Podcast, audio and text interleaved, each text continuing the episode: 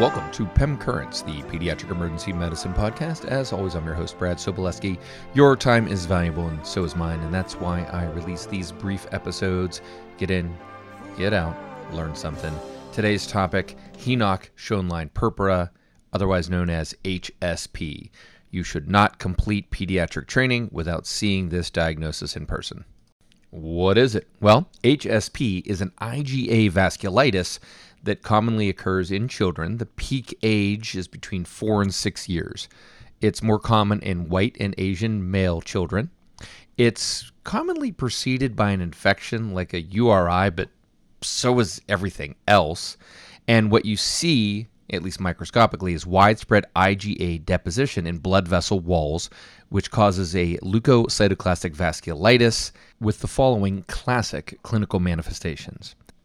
First, let's talk about the rash. It occurs in almost all cases. It's palpable purpura.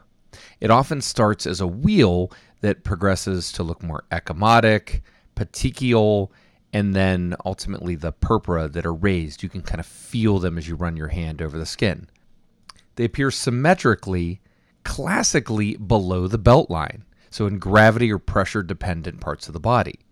So buttocks, legs, groin.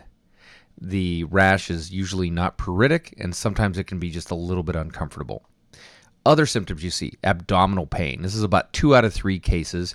It's typically diffuse and colicky. You may see vomiting and bloody stools because intussusception can occur. Now, it's only in about two to six percent of cases, and seventy percent of these are ileo-ileal, so small bowel, small bowel, which resolve on their own, rather than the classic ileocolic intussusception. Patients will also have angioedema of gravity-dependent portions of the body, a lot of times the lower extremities and scrotum, but also of the scalp, eyelids, back, and feet. This may be one of the first signs, so scrotal swelling can appear before palpable purpura. About forty percent of cases will have nephritis. This is the most feared complication of H S P. These patients can have gross hematuria, hypertension, and ultimately the nephritis may not develop for weeks to a few months after the initial diagnosis, and it can become chronic. Finally, we do have arthritis and arthralgias. This happens in seventy-five percent of patients with H S P. It's most common in the knees and ankles. It can become very painful and lead to a limp, but it's non-deforming and it's self-limited. Arthritis, like some of the edema, can precede the classic rash, which may make the diagnosis of H S P difficult. So in a kid with joint pains, you're thinking maybe this is like a synovitis or reactive arthritis. You should educate parents on what the rash looks like and when to look out for it. I'll also mention the testicular pain that happens in boys. You can get testicular and scrotal swelling just from the edema, or you can have a vasculitic bleeding appearance into the scrotum. This does not increase the risk of torsion, and the management is conservative. Okay, how do you diagnose H S P? Generally, it's clinical. You don't really need labs, and if you get them, they're nonspecific. So if you're considering I T P, or if the patient looks really ill and you think it might be meningococcemia, then yeah, you're getting a C B C, those sorts of things. If the diagnosis is still in question, or there's significant renal disease, or it's a chronic presentation, skin biopsies of the lesions can help confirm. But ultimately, really all that you need is a measurement of blood pressure, and a urinalysis. The urinalysis is to look for blood and protein if you're concerned about nephritis. If you're concerned because the patient has significant abdominal pain and you're worried that they might have intussusception, ultrasound is the management.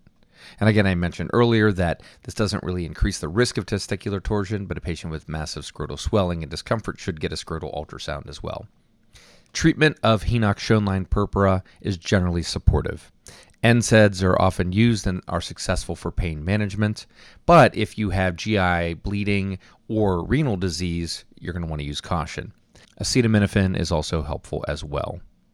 Steroids like prednisone, one milligram per kilogram per day, is generally not indicated for the vast majority of patients unless they have renal disease or severe abdominal pain, but there is some equipoise in the evidence, and most patients, in my experience, are fine to be managed as outpatients with over-the-counter pain medicines. And again, if the patient looks well, They can ambulate. They don't have severe abdominal pain.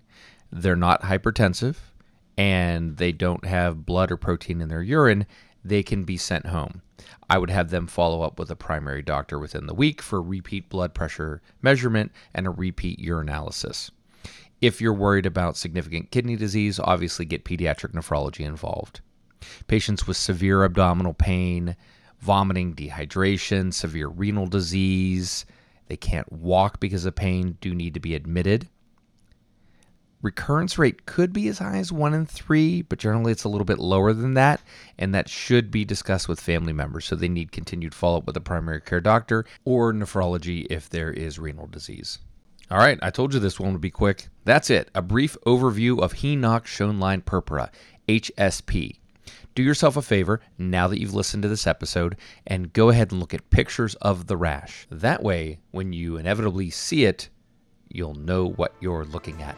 If you've got any feedback, especially about these brief episodes, or there's other topics that you want to hear, drop me a line, email, comment on the blog, review on your favorite podcast site, via Twitter or X or whatever it's called, or any of the other social media platforms.